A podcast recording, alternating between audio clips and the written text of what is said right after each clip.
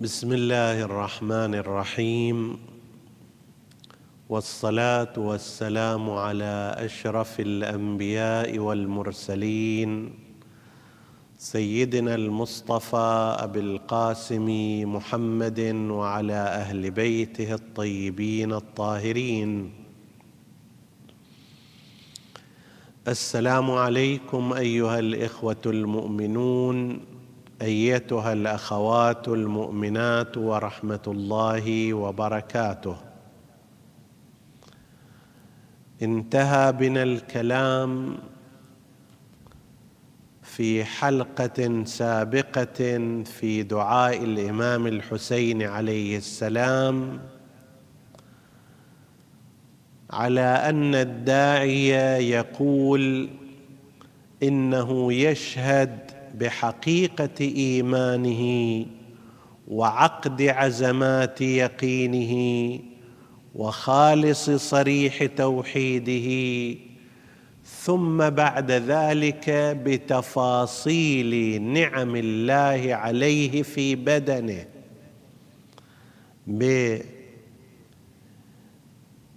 بمجاري بصره بأسارير صفحة جبينه بخرق مسارب نفسه. يشهد شهادة واثقة متيقنة واعية بأنه لا يستطيع أن يؤدي شكر واحدة من نعم الله عز وجل عليه. فكيف بكل نعم الله؟ هو لا يستطيع أن يحصي ذلك فكيف يستطيع أن يخرج من هذه المرحلة إلى مرحلة شكرها وحمدها؟ لكنه مع ذلك يقرر موقفه بالإيمان جازما بأنه يحمد الله تعالى الذي ليس له ولد ولا شريك ولا ظهير ولا ند.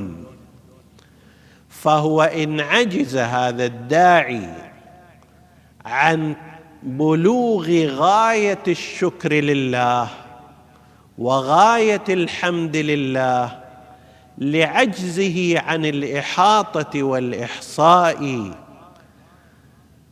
لنعمة الله عز وجل إلا أنه غير عاجز عن الإقرار بالتوحيد غير عاجز عن نفي الشركاء غير عاجز عن التأكيد على أن الله سبحانه وتعالى هو الواحد الأحد الفرد الصمد الذي لم يلد ولم يولد ولم يكن له كفوا أحد.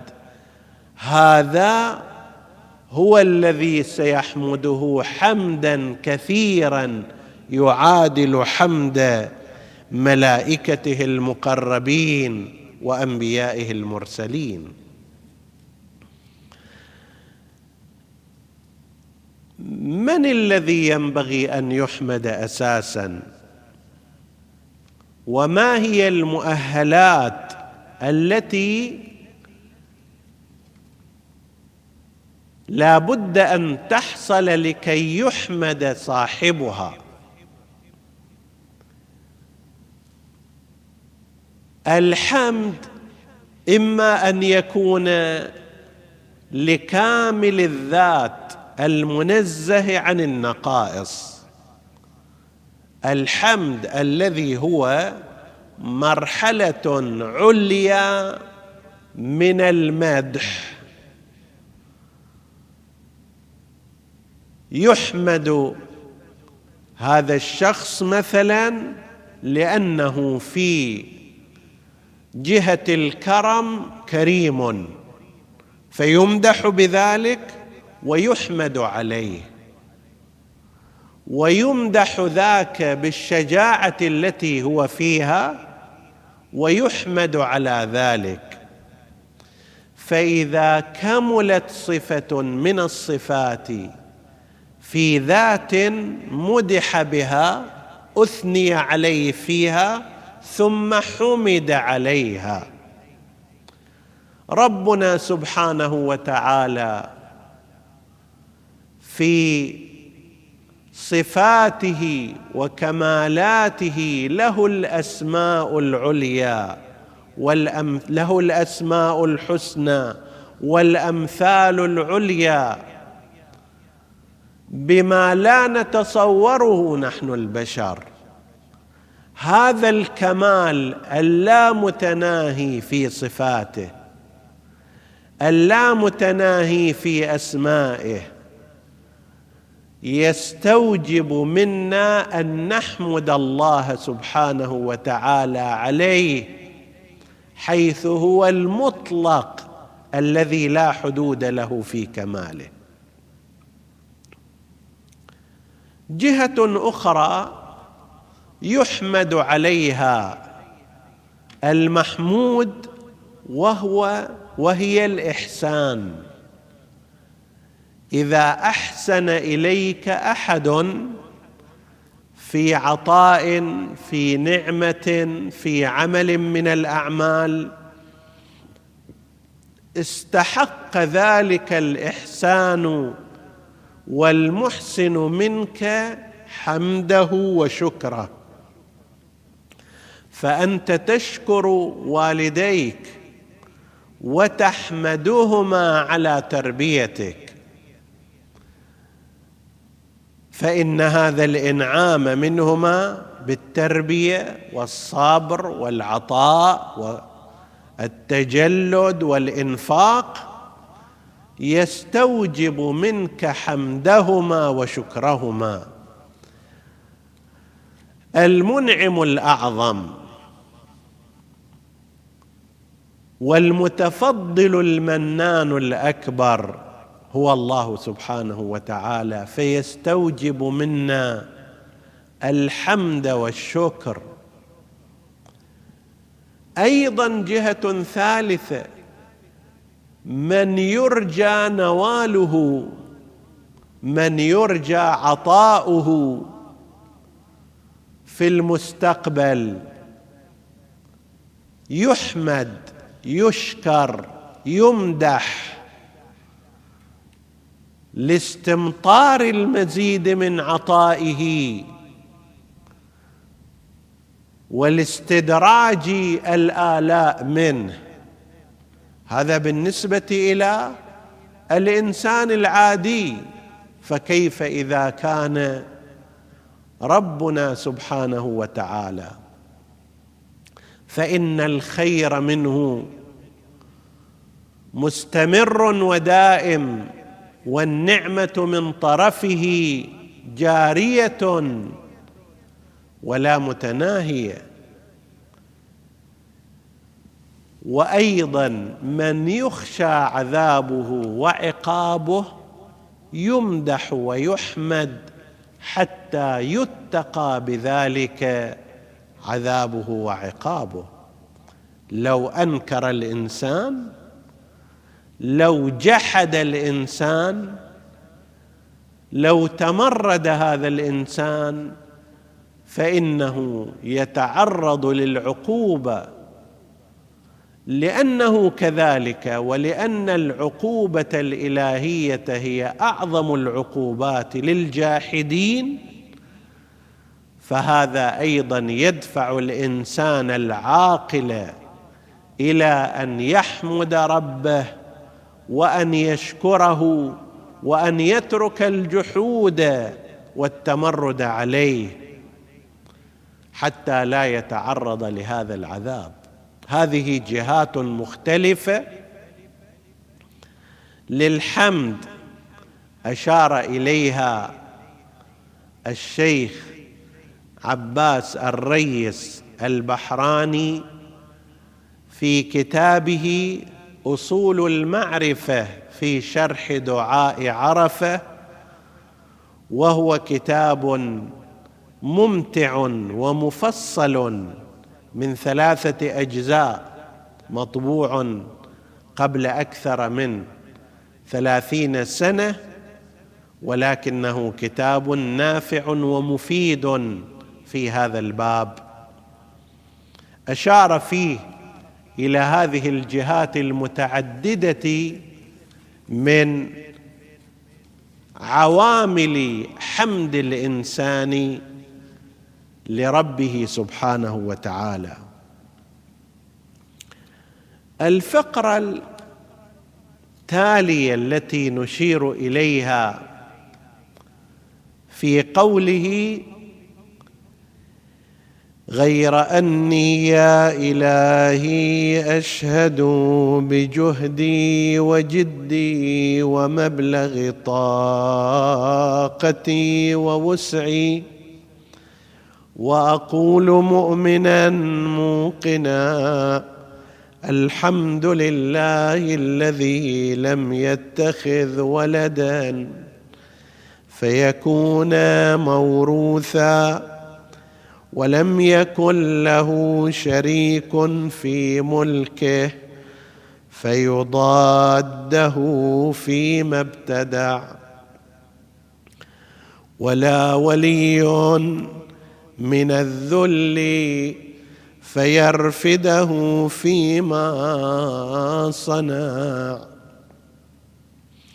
فسبحانه سبحانه لو كان فيهما آلهة إلا الله لفسدتا وتفطرتا. سبحان الله الواحد الأحد الصمد الذي لم يلد ولم يولد. ولم يكن له كفوا أحد. الحمد لله حمدا يعادل حمد ملائكته المقربين وصلى وأنبيائه المرسلين وصلى الله على خيرته محمد خاتم النبيين وآله الطيبين الطاهرين المخلصين وسلم. بعد أن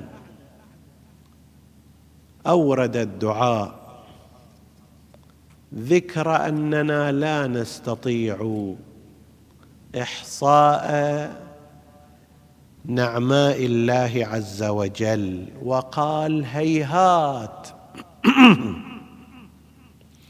أجل ولو حرصت أنا والعادون من أنامك.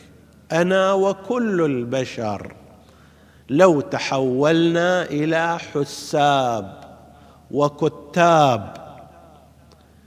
أن نحصي مدى إنعامك.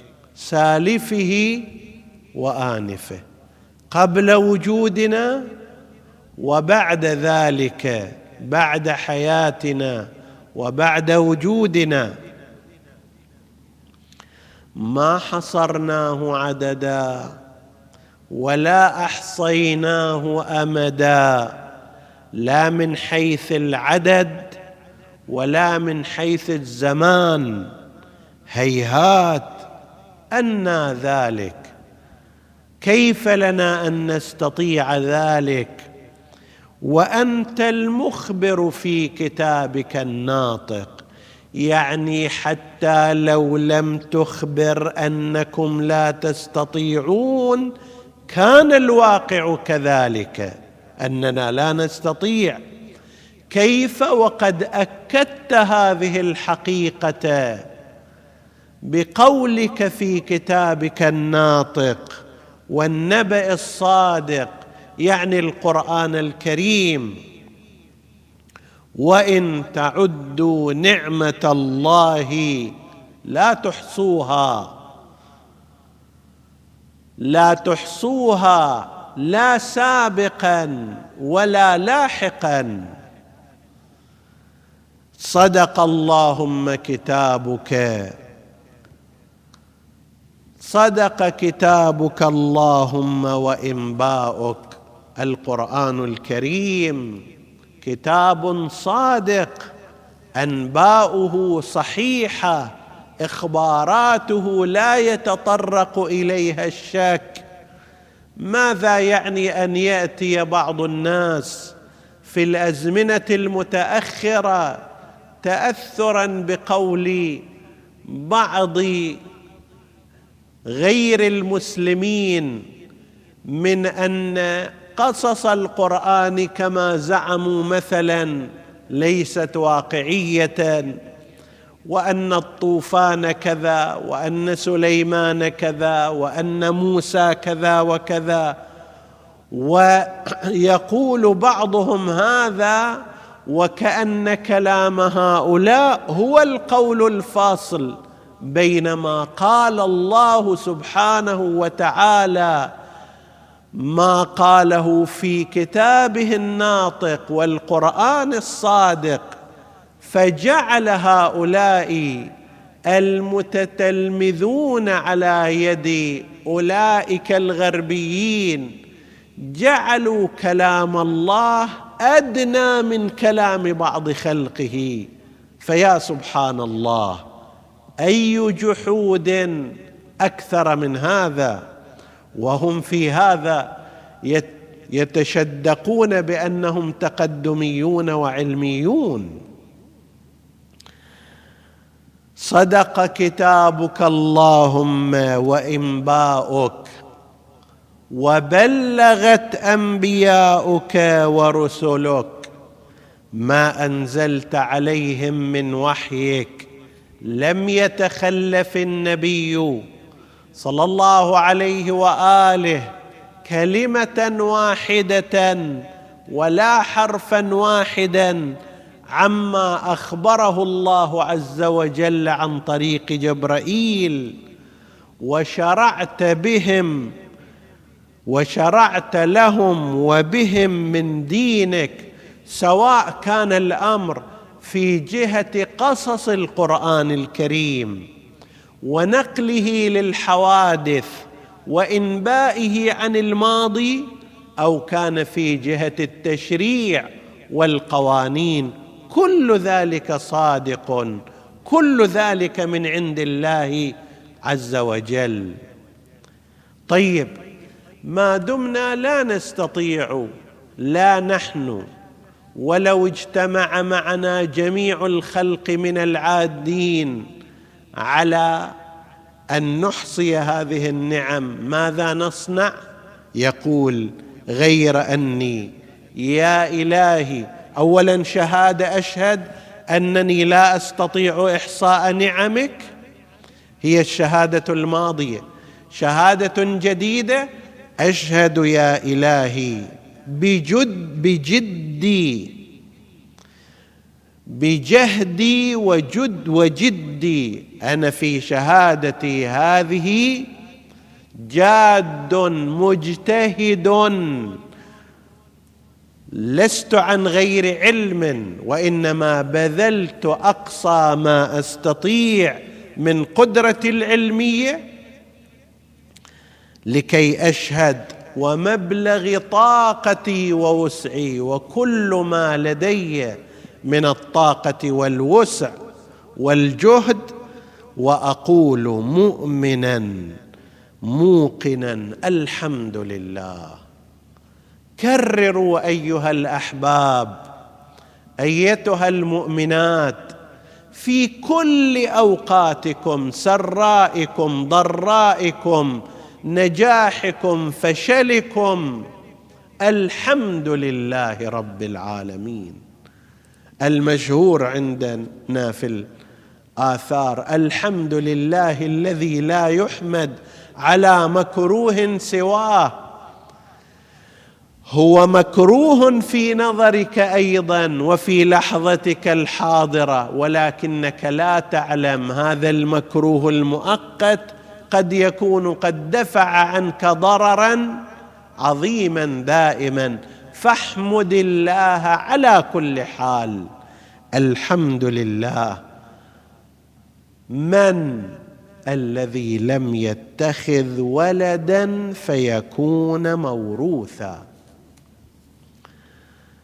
من جميل ما في الأدعية المباركة المروية عن المعصومين أن محتواها ليس فقط هو التضرع وإحياء الجانب الروحي وإنما فيها أيضا تعليم وفيها أفكار وفيها مدارس.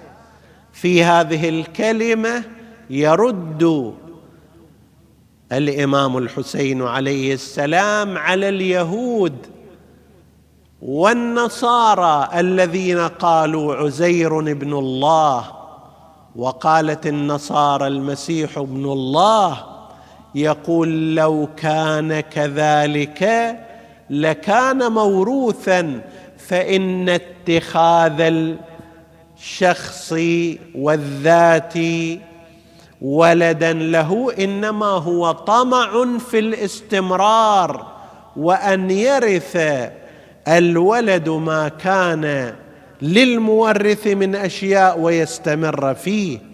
الله سبحانه وتعالى لم يتخذ ولدا لأنه لو اتخذ كذلك لصار موروثا لكان ذلك الولد يرث بحسب الطبع ما لدى المورث ما لدى الوالد وهذا لا يحصل بالنسبة لله. عز وجل. وجهة أخرى ولم يكن له شريك في ملكه فيضاده فيما ابتدع.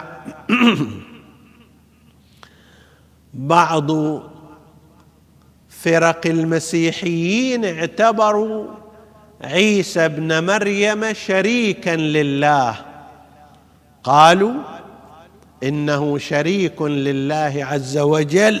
ومن هذا الباب يطلق على مثل هؤلاء المشركين. أو من كان من الوثنيين الذين يجعلون الأصنام والأوثان والأرواح والشياطين وغير هؤلاء شركاء لله عز وجل. الدعاء يقول إن وجود شريك لله يقتضي أن تتضاد إرادات الشريكين. نحن نرى عندما يكون شخصان في شركة واحدة يحصل بينهما من اختلاف الرأي والتجاذب في القرارات والآراء. ما هو ملحوظ وواضح. فإذا أراد هذا الإله أن يخلق الخلق بهذه الطريقة وأراد ذلك الإله بطريقة أخرى يحصل بينهما المضاده والتنازع. هذا يعمل إرادته في جهة اليمين وذاك يعمل إرادته في جهة الشمال. فيما ابتدع ولا ولي من الذل يعني بسبب الذل. لماذا يتخذ الإنسان وليا مساعدا معينا أو كبيرا؟ تقول لم يكن له شريك في الملك ولم يكن له ولي من الذل يعني بسبب الذل. من هذه الجهة لأنه لو كان له ولي بسبب ضعفه بسبب ذله بسبب عجزه هذا الإنسان يستعين بآخرين لماذا؟ لحاجته إليهم. لضعفه عن القيام بكل شؤونه يتخذ وليا يتخذ شخصا آخر. يقول لو كان كذلك فيرفده فيما صنع لكننا نلحظ أنه ليس هناك إلا خلق واحد من قبل واحد وليس هناك إلا نظام واحد لا يتصرف فيه إلا الواحد. فسبحانه سبحانه نحن ننزهه تنزيها بعد تنزيه ونرفض وجود الشريك وجود الولد وجود الولي. ليس إلا الله لا إله إلا الله. لو كان فيهما آلهة إلا الله سواء على نحو الشراكة أو على نحو الوالد والولد أو على نحو المعين والمستعين. لو كان فيهما أي نوع من ذلك وأي شكل من الأشكال ولذلك نرفض نحن شيعة أهل البيت عليهم السلام كل نحو من أنحاء نسبة النقص لله عز وجل والإشارة إلى أن هناك من يساعد الله هناك من يشارك الله هناك من يعين الله هذا كله باطل. ولو جاءت بذلك كل الكتب فإنه يضاد أصل التوحيد ولا صحة له عند علماء أهل البيت وشيعتهم. لفسدتا وتفطرتا. مرة أخرى سبحان الله الواحد الأحد رأس الأذكار ومن أهمها التسبيح لأنه تنزيه لله عز وجل.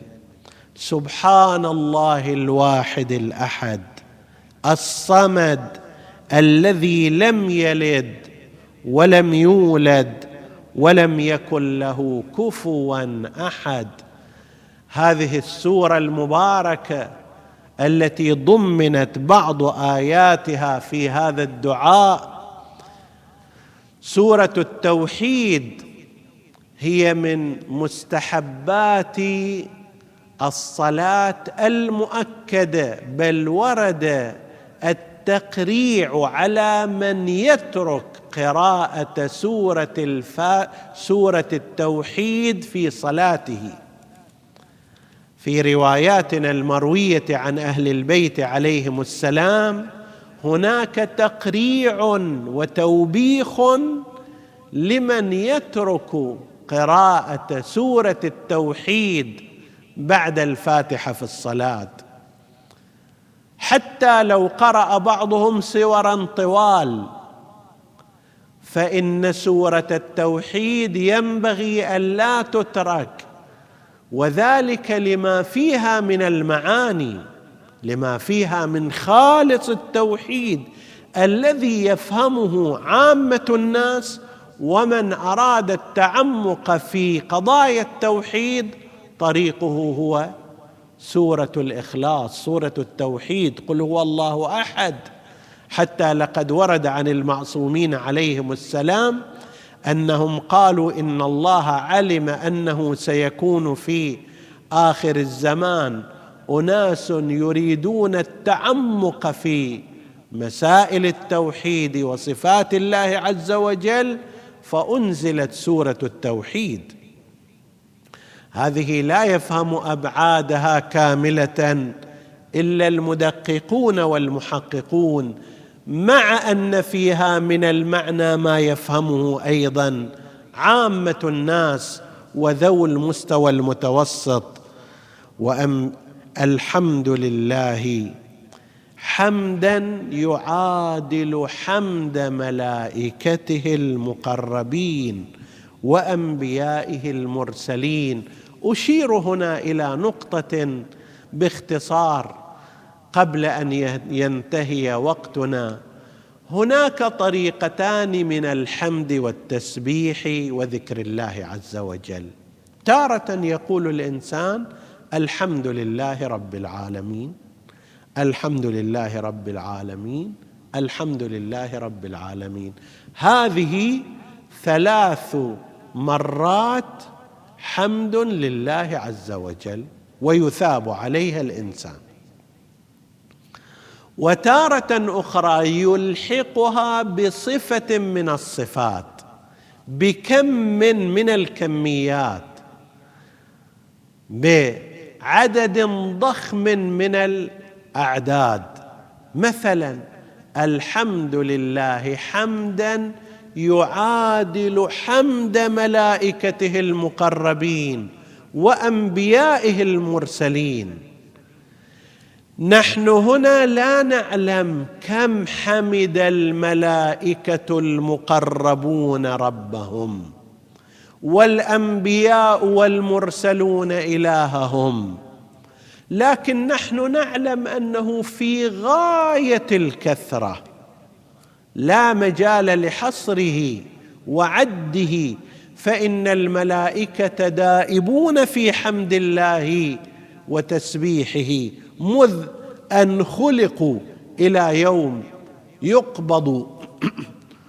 وبالنسبة إلى الأنبياء والمرسلين منذ أن أرسل الله الرسل إلى أن ختمهم بسيد الأنبياء صلى الله عليه وآله. كانوا في حالة ذكر وحمد وشكر فهي كميات هائلة. نقول يا رب نحن نحمدك بمقدار ذلك الحمد. وهذا لا أقل يحقق للإنسان ثوابا بمقدار ذلك الثواب. لذلك نحن نرى في الخطب الحمد لله عدد الرمل والحصى وزنة العرش إلى الثرى. الحمد لله عدد حبات الرمل. الحمد لله عدد خلقه وزنة عرشه ورضا نفسه. احرصوا أيها الإخوة أيتها الأخوات على أن يكون حمدكم في هذه الأذكار وتسبيحكم ملحوقا بوصف لا سيما فيما جاء ماثورا. تقول سبحان الله كما يحب الله أن يسبح وكما هو أهله وكما ينبغي لكرم وجهه وعز جلاله. هذا تسبيح عظيم وهائل. الحمد لله كلما حمد الله شيء كلما حمد الله شيء يعني كل خلق الله عندما يحمدون ربهم أنت تحمد ربك بذلك المقدار. وكما يحب الله أن يحمد. أنا قد لا أستطيع الوصول إلى كيفية محبة الله لحمده. الحمد لله بجميع محامده كلها على جميع نعمه. كلها. ثم أخيرا وصلى الله على خيرته محمد خاتم النبيين. الصلاة على النبي وعلى آله جزء من الدعاء. لا نتصور أنها هي مجرد تحلية أو أنها شيء من عندنا مجاملة لرسول الله ولأهل بيته. لا عندما يدعو الإمام الحسين عليه السلام يصلي على رسول الله يصلي على أهل بيته وهو منهم. النبي عندما يتشهد في الصلاة يصلي على محمد وآل محمد. نسأل الله سبحانه وتعالى أن يكرمنا بحمده وشكره وأن يعيننا على ذلك وأن يجعلنا من خير حامديه وأن يجعلنا من المصلين على نبيه المصطفى وعلى آل بيته الطيبين الطاهرين.